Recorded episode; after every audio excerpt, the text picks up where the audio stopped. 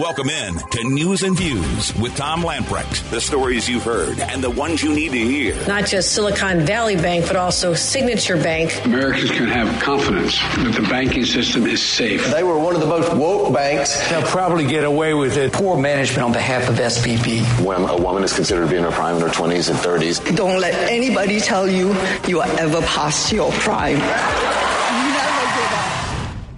Your life, your values, your voice. This is News and Views with Tom Lamprecht on Talk 96.3 and 103.7. All right, welcome in. It is News and Views, a new week, a new day, and I tell myself I'm past my prime all the time.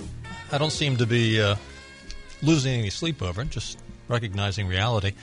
You can tell we're getting ramped up for the next presidential election.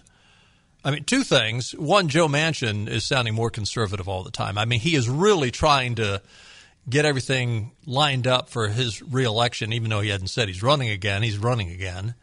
Lined up for his reelection in West Virginia. He's really, really sounding conservative. The only thing he hasn't done yet is join the Republican Party. By the way, I do think he's going to have some a strong Republican candidate running against him. But Joe Biden, you know, over the last 3 days, and of course we were off Thursday and Friday. We had a basketball game on Thursday. I had to be out of town for a funeral on Friday. But, you know, over those days, he has come out basically sounding conservative on the border issue. He's not a conservative, but sounding more conservative. And for that matter, opening up energy production up in Alaska. And again, you know, it's because of running for re-election. Now, you know, if he happened, and there's any question as to whether or not he plans on running again, that ought to be your answer. I know that Jill hasn't come out and said, yes, he's running, which, you know, Joe wouldn't know what to say. But Jill will be the mouthpiece. She hasn't said he is doing it yet, but it's pretty obvious he's going to run again because he's starting to try to put forth this image that he's not totally nuts.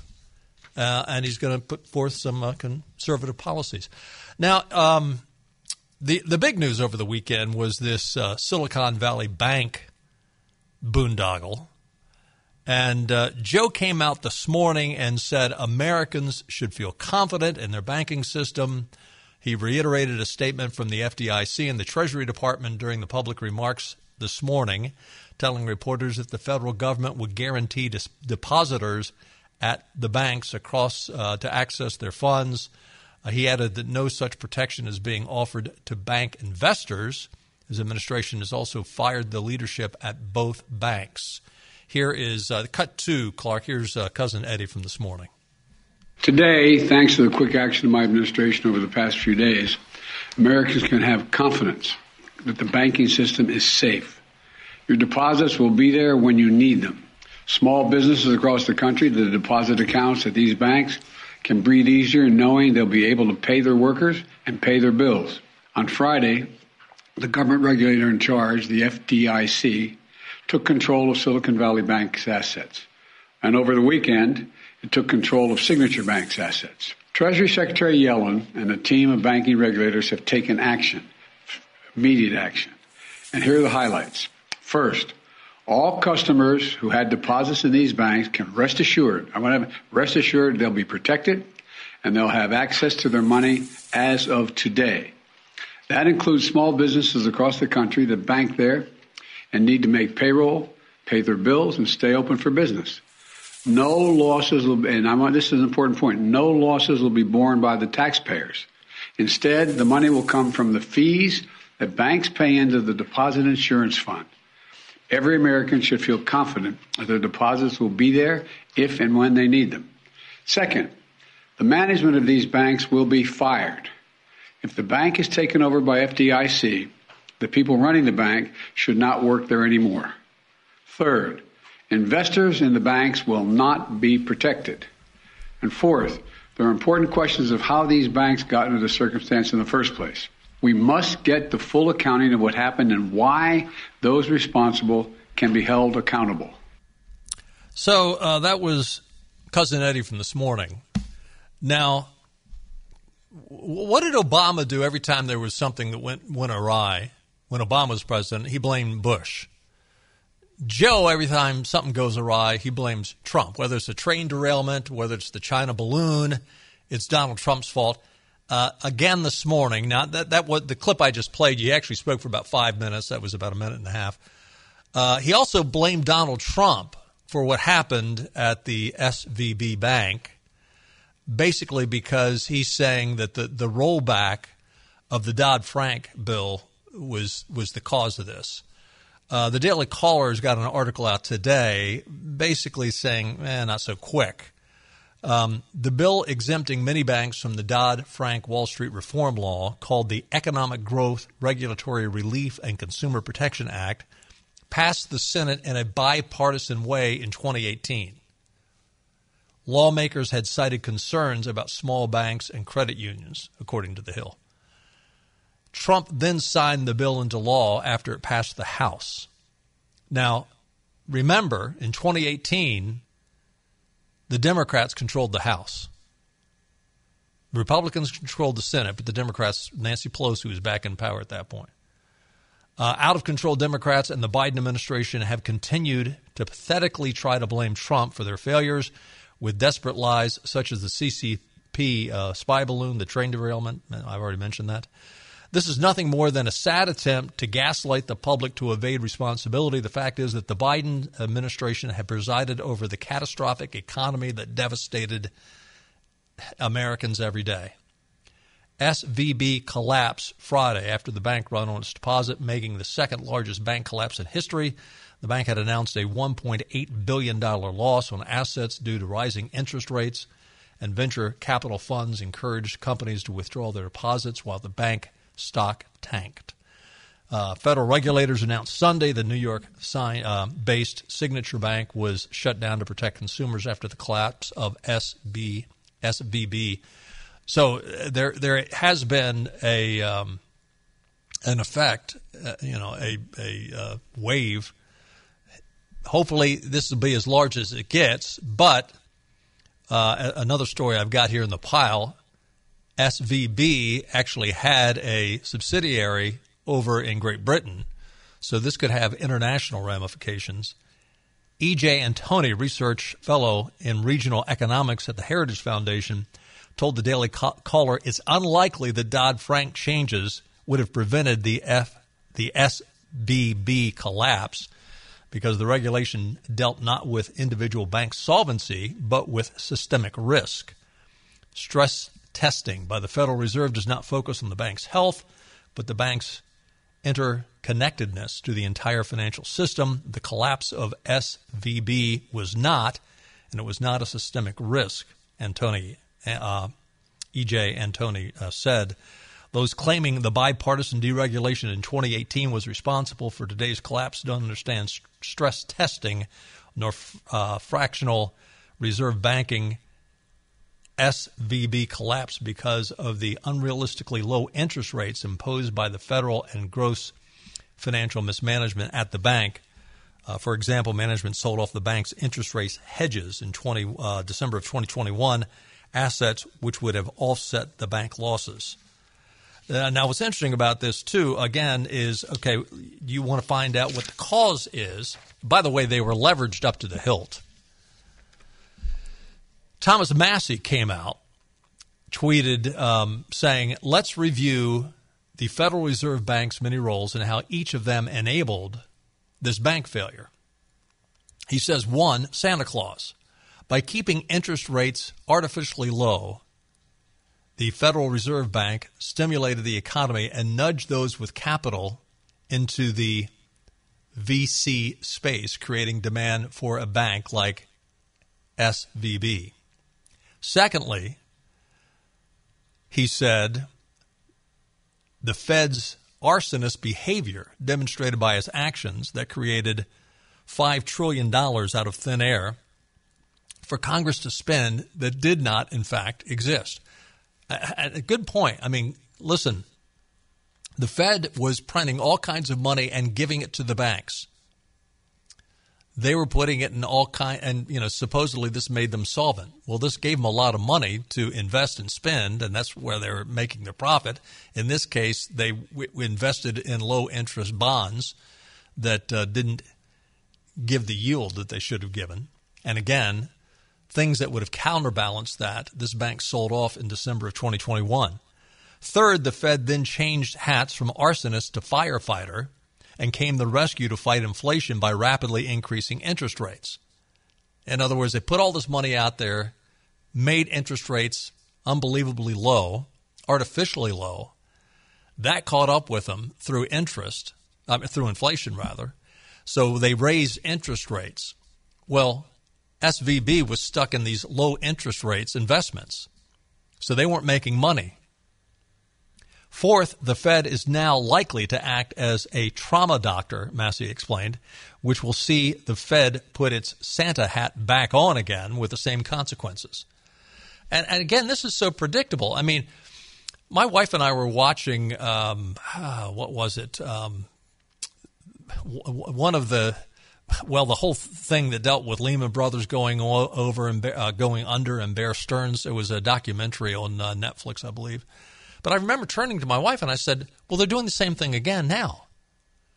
You know, dumping all this money, making everything artificially low. If you remember back in 2008, what caused that collapse was the artificially low interest rates on the subprime mortgages. And guess what? They got into trouble there because they were handing out mortgages to people that couldn't afford them, and they quit paying their bank notes. They quit paying the mortgages. But you know, and those are the reasons why, some of the reasons why this bank collapsed. But the question is, who was in charge? Who was asleep at the switch? The Santa Clara, California-based bank collapsed last week. It's now under control of the federal regulators, which, again, they're going to frame themselves. Biden already did this morning that they were the heroes of it. The bank had been the 16th largest bank in the U.S. prior to the bank run that led to its downfall. 16th largest bank in the nation. So Joe asked an interesting question. Why did this happen? First of all, one has to ask, why does the FDIC not do more preventative maintenance? The FDIC always comes in and tries to mop up the blood, clean up the mess. But what are they doing to prevent the mess in the first place? Thomas Massie just made some good points about how the Federal Reserve and their bank policies and, you know, under the guise of let's stimulate the economy. Listen, the economy is going to have ups and downs. And when somebody is in office and they want the economy continue to look good while they're in office, instead of letting the economy flow, ebb and flow as it does on its own, they artificially insert something which makes the economy look as good as we can possibly look under my, quote, administration. Well, there's ramifications. You know, sooner or later, you got to pay the piper. But there's a couple of interesting points that need to be made. First of all, a guy named Joseph Gentile, he was listed on the SVB website as the bank's chief administrative officer. Previously served as the chief financial officer at Lehman Brothers. The same Lehman Brothers that went down in 2008. So he flies that plane straight into the ground, and then he's hired as the chief administrative officer of this bank. And we wonder why there was an issue. We wonder why there was a problem. I mean, would you do that? And by the way, he was hired shortly after Lehman Brothers was flown into the ground.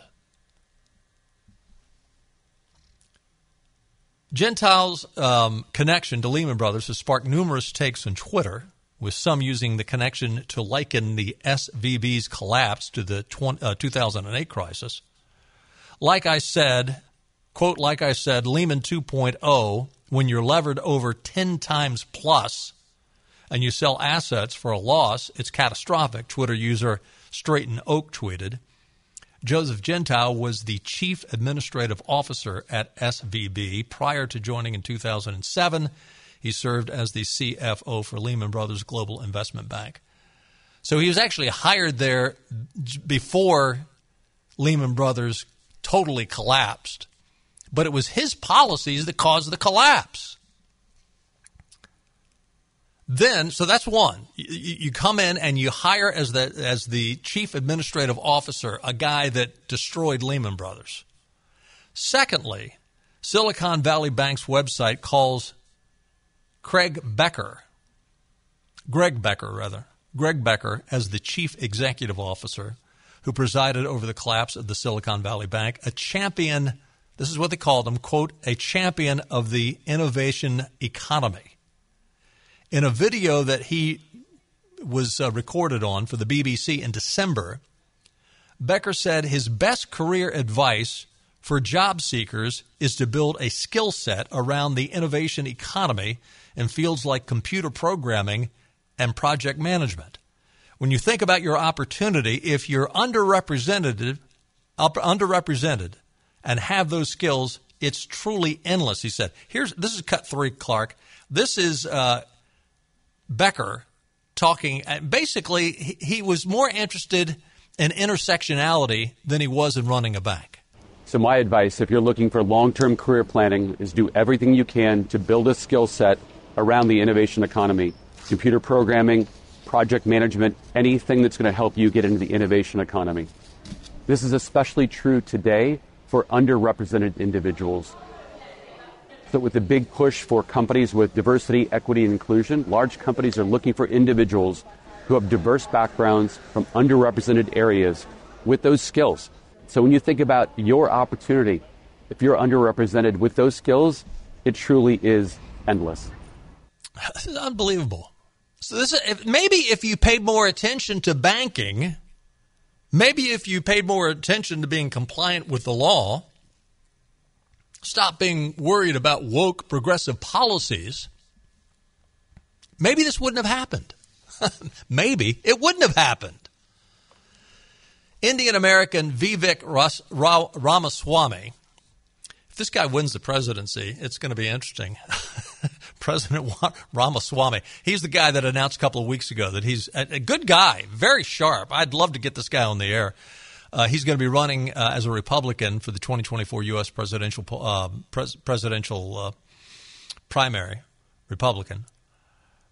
He wrote, quote, a key cause of the 2008 financial crisis was the use of social factors to make loans, back then fostering home ownership. And again, going back to the subprime mortgage.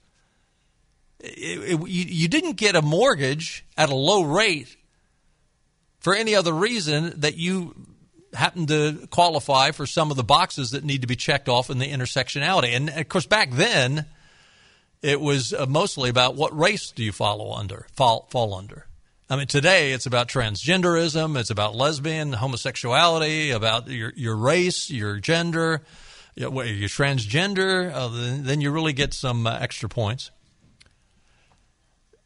He goes on to say, when we don't learn lessons, history repeats itself. Did Silicon Valley Bank use ESG factors to price its loan? Roll that log over to see what crawls out. So listen, the two top figures of this now collapsed bank have to be looked at as the key to this disaster. I mean, listen, Joseph Gentile, has now overseen two major bank collapses. Congratulations. One is one too many. Two is unbelievable. Where's the FDIC on that? And this Craig Becker is a progressive. He's more interested in progressivism and wokeism than he is in banking. That's not all. It goes on. The New York Post has got an article out. This is really interesting. So what is a key position at any bank? It's a risk assessment officer. In other words, somebody constantly looking day to hour, looking over our investments. Are we safe? Are we in a position that if, if suddenly people wanted to take their money out of our bank, we'd be in a good position? SVB was overly exposed to fluctuations in the tech market, which couldn't happen to a nicer bunch of people, which led to massive losses. a call for new capital to be raised over the losses, and sheer panic among its customer base. There was a run on the bank, as you know, over the weekend, leading to its failure, the second largest in American history. Talk about a risk assessment officer. Listen to this out of the New York Post. There was no risk assessment officer for 8 months. It was no different at the bank, basically the subsidiary, the bank's United Kingdom branch, where its risk assessment executive spent more time worrying about creating safe spaces and pushing woke extracurricular activities. Which is worse, not having one at all for 8 months or having one that's looking in the other direction? Probably having one looking in the other direction is worse because you actually think somebody is paying attention. A head of risk management, the head of risk management at Silicon Valley Bank, spent considerable time spearheading multiple woke LGBTQ plus programs, including a, quote, safe space for coming out stories as the firm capitulated towards catapulted towards collapse. Jay Ersapah, the boss of financial risk management at SVB's UK branch, launched initiatives such as the company's first month-long Pride campaign and a new blog emphasizing mental health awareness for LGBTQ plus youth. Quote, the phrase, you can't be what you can't see, resonates with me, Jay Ersapah was quoted as saying on the company website.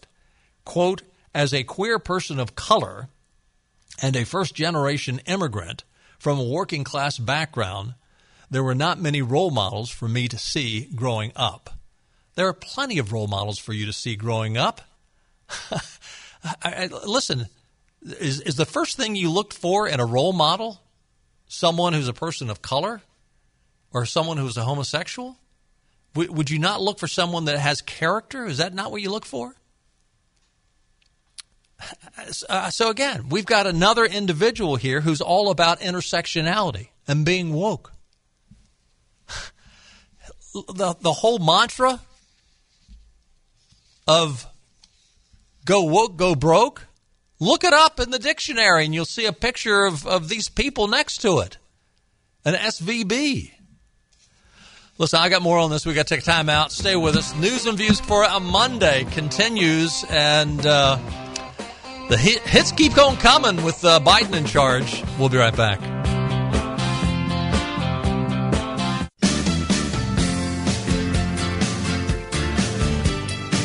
I'm always reluctant after being here 37 years to tell people what the American people think. And I don't. I can't swear I do. I know what I think. I think I know what they think, but I'm not sure what they think. This is Eastern Carolina News and Views. Welcome back in. Quick look at your weather forecast. By the way, what's with the cold weather? I mean, I realize we're making up for lost winter because the winter felt more like spring, and now the spring is feeling more like winter. Some clouds tonight giving away to mainly clear skies, a low of 33. So if you got any tender plants out there, you might want to cover them up. Tomorrow, plenty of sunshine, a high of 53. Tomorrow night, clear sky, even colder tomorrow night with a low of 30. Wednesday, sunny, a high of 55. And overall, it looks like we've got a lot of good-looking weather between now and the end of the week. Saturday, there's a chance of showers in the morning, but lots of sunshine, but cooler temperatures. Friday's the day to get out and enjoy with a high of about 72. It is National Good Samaritan Day.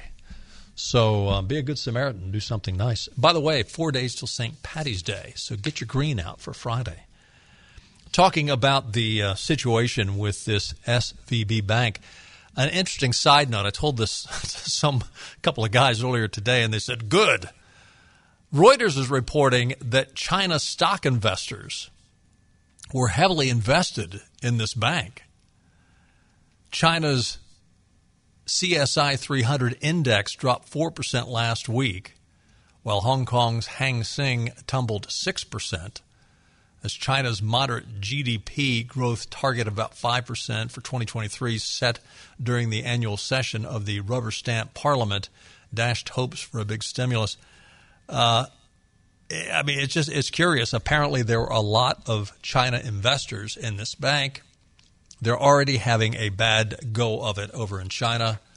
Not that we're having a great go of it here in the United States, but, you know, this might be a blessing in disguise, you know, with China's aggressive stance, especially over in Taiwan and other areas located nearby to where they are. And, of course, you know, we've seen them get involved in the Middle East, shaking hands with Russia.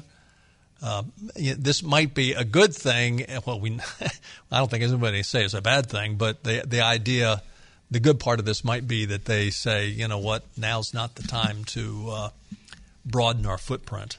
Who knows? I don't think they think real clearly. Interestingly, Jen Psaki was on Morning Joe this morning, and she was asked to share her thoughts concerning Joe Biden's comments this morning in this 5-minute speech on the collapse of SVB Bank. Listen to what she said. This is cut for Clark. This is Jen Psaki from this morning. Now, it's important to note President Biden does nothing at 9 a.m. He is a night owl. So the fact that he is doing this at 9 a.m. anyway speaks to how vital the White House recognizes it is for him to have his voice out there conveying that to the American public. Do you hear what she's saying there? I mean, it basically says, usually we can't get him up till about 10:30 or 11 o'clock in the morning. So the fact that he got up at 9 o'clock when most people have already been at work for an hour and a half, the fact that we got Joe up at 9 o'clock to make this statement, that shows you how important this is. You know, every now and then they accidentally speak the truth. And while we have known that Joe goes to bed early and gets up late. You know, it's funny about this, too. So she basically tried to say, oh, he's a night owl. Oh, yeah, you know, he's up partying all night. And so for him to get up at 9 a.m. is a big deal. CNN, one commentator on CNN said, unlike his most recent predecessors, night owls who spent the dark hours reading materials and watching TV like Barack Obama and Donald Trump did. This is out of CNN. Obviously, they're trying to slam Trump, as all he did was watch TV. Biden is more of an early-to-bed type. So the idea that Biden is up late and gets up late, no. He's to bed early, and he still gets up late. Thank you, Jen. You know, yeah, we need to get Karine Jean-Pierre to straighten that out. She'll make it clear as mud. The Granholm. The Jennifer Granholm, who's energy secretary, she was on a podcast over the weekend and was bragging about how well the CCP, Communist China, is doing combating climate change. Are you kidding me? Obviously, Jen Granholm knows, and it's true. I mean, very few Americans have been to India or China. So they'll, you know, a lot of them will just take her word for it. The problems with pollution around the world emanate from India and China. China is building more coal-fired plants right now than any other place in the world. China is the biggest importer of coal. And Granholm wants to praise them? I mean, again, I'm sorry, but these people they're either have their head in the sand. I'd like to say they have it someplace else, but they either have their head in the sand or they're complete liars. And I think it's the latter. I mean, China, you can cut it with a knife, the soot in the air. And India as well. But no, Jen Granholm, no, they're great. That's great. Yeah. Speaking of pollution... This is almost humorous. Researchers from the Norwegian University of Science and Technology are saying one of the leading causes of climate change is the carbon emission, in this case, flagellants from moose. Moose tend to eat birch and young samplings of clear-cut forest. And so that causes a lot of carbon emissions. So now they're actually saying in this article out of Fox News that, you know, maybe we need to balance the species. So I guess that means you'll have a bunch of activists out there putting condoms on male mooses. How are they going to – what are you going to do? Are you going to go out and shoot them? Environments aren't going to, you know, you couldn't do that. Heaven forbid. You can't shoot an innocent. Now, if it was a human baby, you'd abort it, right, if you're a liberal. But you're not going to do anything to a moose. Come on. So I guess they'll get moose condoms out there. I can't make it up. Fox News is reporting a cat fight within Democrat circles. President wannabe, currently Vice President Kamala Harris, apparently, she will not return phone calls to Elizabeth Warren. Elizabeth Warren was doing an interview a couple of months ago, and she was on public radio, and she was asked, what do you think about Elizabeth, asking Elizabeth, what do you think about Kamala Harris? Should she be Biden's running mate again in 2024? To which the Indian princess said, I really want to defer to what makes Biden comfortable on his team. I've known Kamala for a long time. I like Kamala. I knew her back when she was an attorney general, and I was still teaching, and we worked on housing crisis together, so we go way back. But they have to be a team, and my senses are that I don't mean that by suggesting, but I think there are in other words, she was trying to have it both ways. She was trying not to insult Kamala, but she was also trying to say, Kamala, go find another job. So, and then she realized how bad she put it, so she tried to call up to apologize to Kamala, and now Kamala won't take her phone calls. Couldn't happen to two nicer women. I'm sorry. I shouldn't take delight in seeing a cat fight between two Democrat women, but you know what? It is what it is. I'll take it. Stay with us. We'll be right back.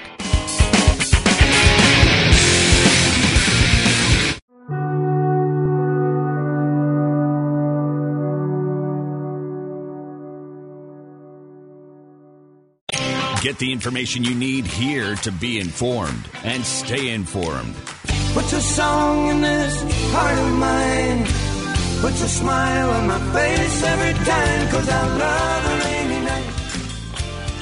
Welcome back in. Had plenty of rain over the weekend. Town Hall is reporting USA Powerlifting has made headlines for losing a discrimination lawsuit against a transgender athlete. Now, male-bodied athletes who claim to identify as women must be allowed to compete against females. And who's in charge of the war on women? Polls in recent months, however, have shown the majority of Americans oppose allowing biological males who identify as transgender to compete in women's sports, including at the college and professional level. In June, Town Hall reported how a poll conducted by the Washington Post and the University of Maryland found that the majority of Americans, 55%, believe in separating sports by biological sex. A separate poll published by Pew Research found that 58% of Americans favor requirements for transgender athletes to compete on sports teams that align with their biological sex. And now a recent poll conducted by Summit Ministries and the McLaughlin and Associates Group showed that the majority of Americans believe that transgender athletes are harming women's sports. Gee, you think? In the findings, 60% of respondents said that the Biden administration's recent Title IX changes that allow sex to include gender identity and allow transgender athletes to compete against women has had a harmful impact to women's sports and biological female athletes. I mean, you know what's interesting about this is you go back 50, 60 years and we had women's sports, but, you know, in college they were almost limited to like an intramural status. And, you know, over the past couple of decades, they really have been elevated. I mean, here at East Carolina University, you go over and look at the athletic complex, and the women's softball field stadium is not as large as the baseball stadium because they don't get as many fans. But, you know, it's every bit as nice, and it certainly is newer than the baseball stadium. And I'm just one example of how women's sports have been elevated. But with this in mind, there's not going to be any women's sports. I mean, think about how quickly women's sports, in terms of the transgender biological males coming into their sports, just consider where that has come to in just the last 2 years. What it'll look like if we go down this path? What will it look like in 10 years? And women will just say, why bother? Why should I get involved in this? I recognize that the exception to the rule is that there are some female athletes that are better than some male athletes or non-athletes. But the general rule is that men have bigger bone density, have larger bodies, have more mass. And I'm not saying men are better than women, but that's just the fact of nature. The findings, 18% of respondents said these policies have been helpful to female athletes. What were they? Any moron they found that would say that has got to be so woke it's beyond the pale. 22% of respondents refused to answer. Among those who gave a response, 77% said Biden's Title IX policies are harmful, while 23% said they're helpful. Can't make it up. Hey, we got to take one more time out. Stay with us, because when we come back, I've got a song I want you to hear, and it's all about January 6th. Well, it was sung by the January 6th prisoners. I'll tell you all about it. And it's actually number one on Spotify. We'll be right back. Back to News and Views. Talk 96.3 and 103.7. Welcome back in.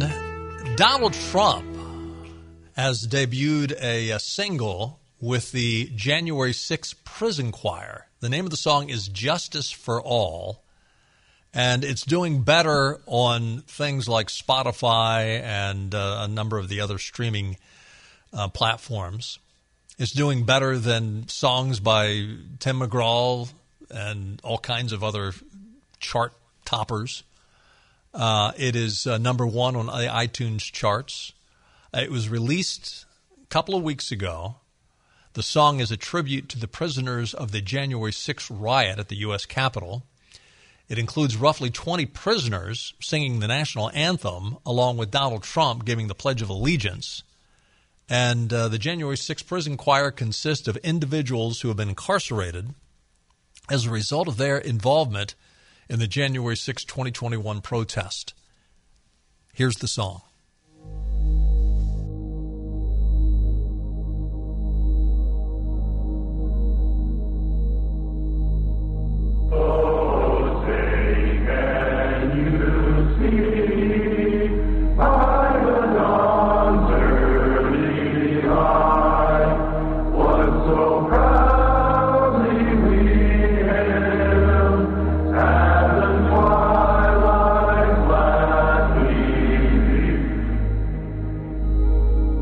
I pledge allegiance to the flag of the United States of America.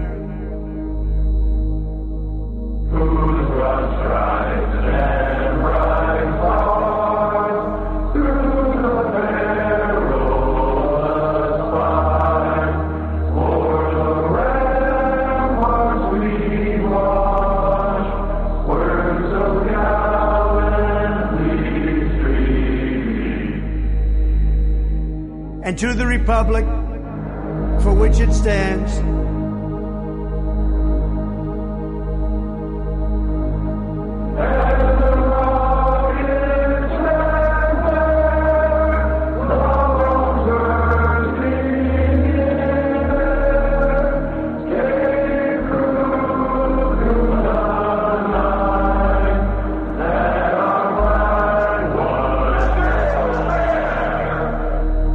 one nation, under God,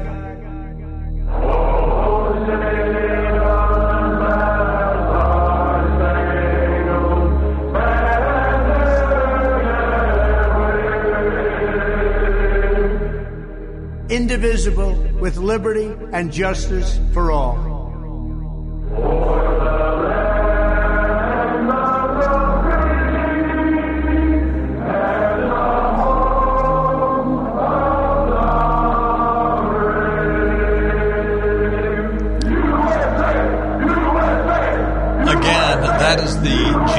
January 6th Prison Choir is made up of individuals who have been incarcerated as a result of their involvement in the January 6th, 2021 protest.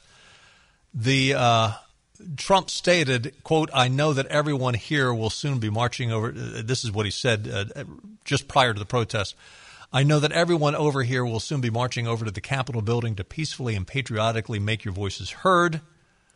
The January 6th choir continues to make their voices heard through the power of music and singing the Star-Spangled Banner. The song was released on iTunes, Spotify, Apple Music, and YouTube. Proceeds from the song go to certain January 6th families in need. This in a press release from Kash Patel, a former Trump official who played a role in recording the song. He said the January 6th prison choir asked Donald Trump to take part in the project. A campaign advisor told CNN the song doesn't have anything to do with Trump's presidential campaign. Doesn't hurt, though, does it? So if you want to help, the folks that were arrested over the January 6th issue, go to Spotify or iTunes or Apple Music and buy a copy. And you'll have a copy of the song, and you'll be helping about those folks who are in prison. Unjustly so, I might add. Hey, thanks for being with us. We'll do it again tomorrow at 5. See you then. Bye-bye, everybody. All right, all right, all right.